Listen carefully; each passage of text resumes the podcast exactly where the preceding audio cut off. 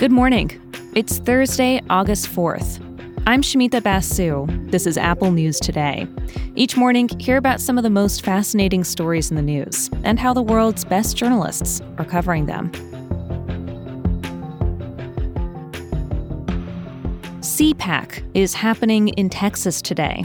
The conservative conference will have the usual mix of right wing media and political speakers Donald Trump, Glenn Beck, Ted Cruz. But there's also Hungarian Prime Minister Viktor Orban. Some American conservatives are really, really into him. Steve Bannon once called him Trump before Trump. Orban is currently under fire for a recent anti immigrant speech that many compared to Nazi rhetoric. His longtime advisor, a Jewish woman, resigned. But he's still invited to CPAC. All of the Orban love in America worries some people who've seen how he gradually transformed Hungary's courts and elections. He's changed laws to consolidate power. The New Yorker calls it bureaucratic gaslighting and asks if Hungary offers a glimpse of how America might gradually turn authoritarian. Reporter Andrew Marantz traveled to Hungary to do some reporting on why Orban's leadership style appeals to a certain conservative type in America. He told NPR's Fresh Air Orban is more cunning in some ways than a typical authoritarian leader. It's not like looking at Putin's Russia or, you know, even looking at Saudi Arabia or China and, you know, you can just sort of glance at it and say, yes, this is this is not a democracy. The way he's done it is more subtle and that gives him a certain amount of maneuvering room and plausible deniability such that people who want to be apologists for his regime can just deny to your face that there's anything undemocratic about it. They can say, well, what do you mean? He has elections, he's popular, he has a democratic mandate, and you just don't like the results of it. And I think you have to ignore a lot to get to that conclusion, but it's at least on its face somewhat plausible. Marantz says Orban is an example of how political process can be more powerful than personality. Yes, Viktor Orban is a very gifted politician, but he's not a flashy reality star in the same way. And so it's much easier to look at someone like him and say, okay, what are the structures propping him up? And what it really is, is the ability to chip away at and hollow out institutions to perpetuate your own power. And yes, you know, Donald Trump has his own way of doing things, but the party that has enabled him and has in many ways outpaced him now is is really to me the more worrisome thing. Orban speaks this afternoon. Trump will deliver CPAC's closing remarks on Saturday.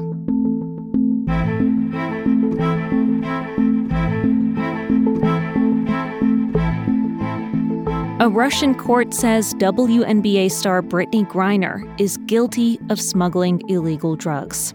She's been in custody since February. She had vape cartridges containing hashish oil, and she told the court she made an honest mistake.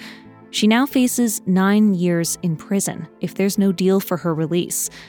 It's been reported that the Biden administration discussed a prisoner exchange with Russia that would bring Griner and former Marine Paul Whelan home. As Griner's arrest and trial receive global attention, the family of a third jailed American is asking what about our loved one? Marc Fogel is an American teacher who's been in a Russian jail for a year. Washington Post reporter Manuel Roig Franzia told us how Fogel's family feels like he's been forgotten why hasn't Marc Fogel gotten more attention? And that is that he is not famous.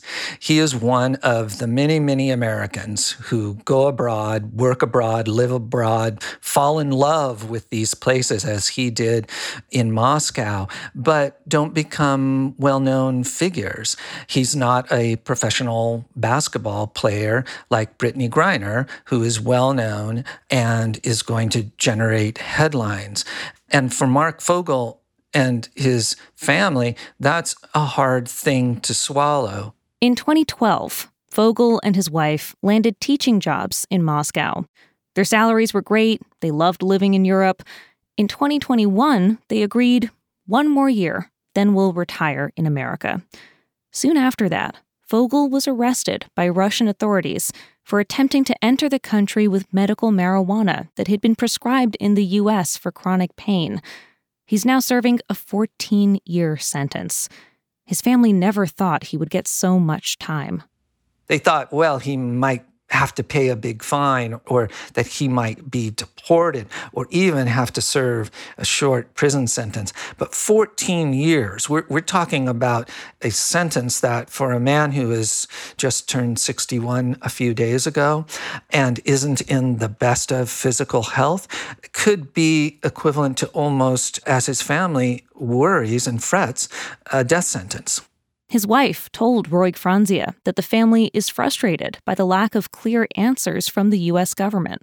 This whole process is incredibly opaque for the Fogel family, which has traveled down to Washington several times and had meetings with well meaning, polite bureaucrats who have told them essentially nothing, and opaque to the media. The State Department declined to speak with us about this case. And at this point, we, we really don't know. Fogel's wife says U.S. officials told her to avoid making public comments because that could make things worse. But now she's speaking out for the first time, She's hoping it'll create pressure on the Biden administration to cut a deal to bring him home, even if he's not as famous as Brittney Griner.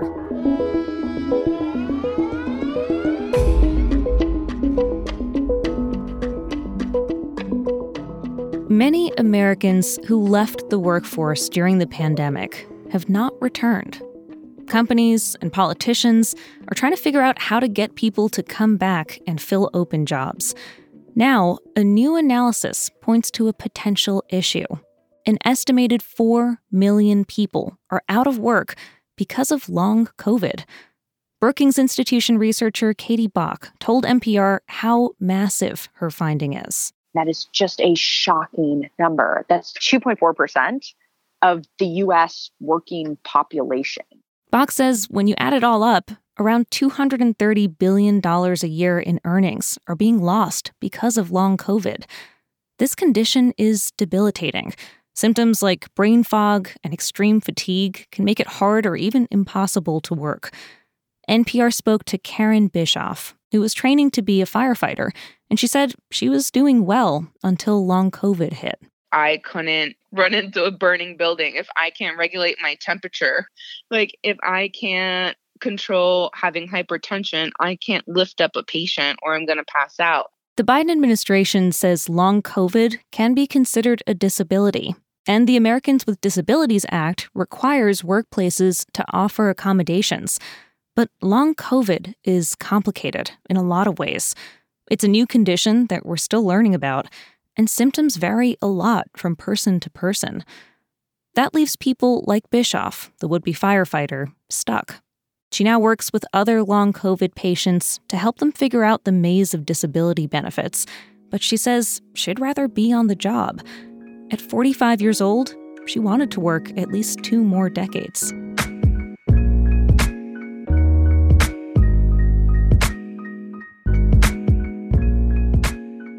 It's the worst thing being at an airport and learning that your flight's been canceled. You replay in your mind your whole journey getting to the airport. You question whether you really need to take this trip.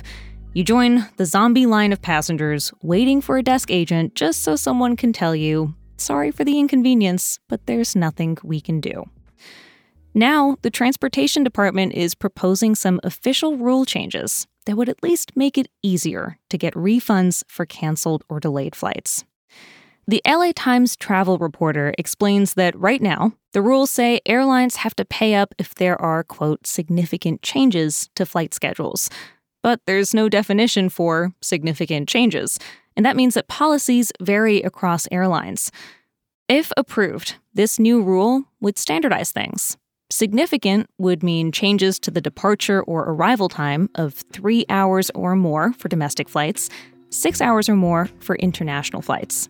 They would also make vouchers valid indefinitely if there were pandemic reasons for the flight problems. Now, none of this will make sleeping on a bench or floor more comfortable, but you might find it easier to get paid for your pain when you finally do get home. You can find all these stories and more in the Apple News app. And when you're in the app, keep listening to hear narrated articles from our News Plus partners. I'll talk with you again tomorrow.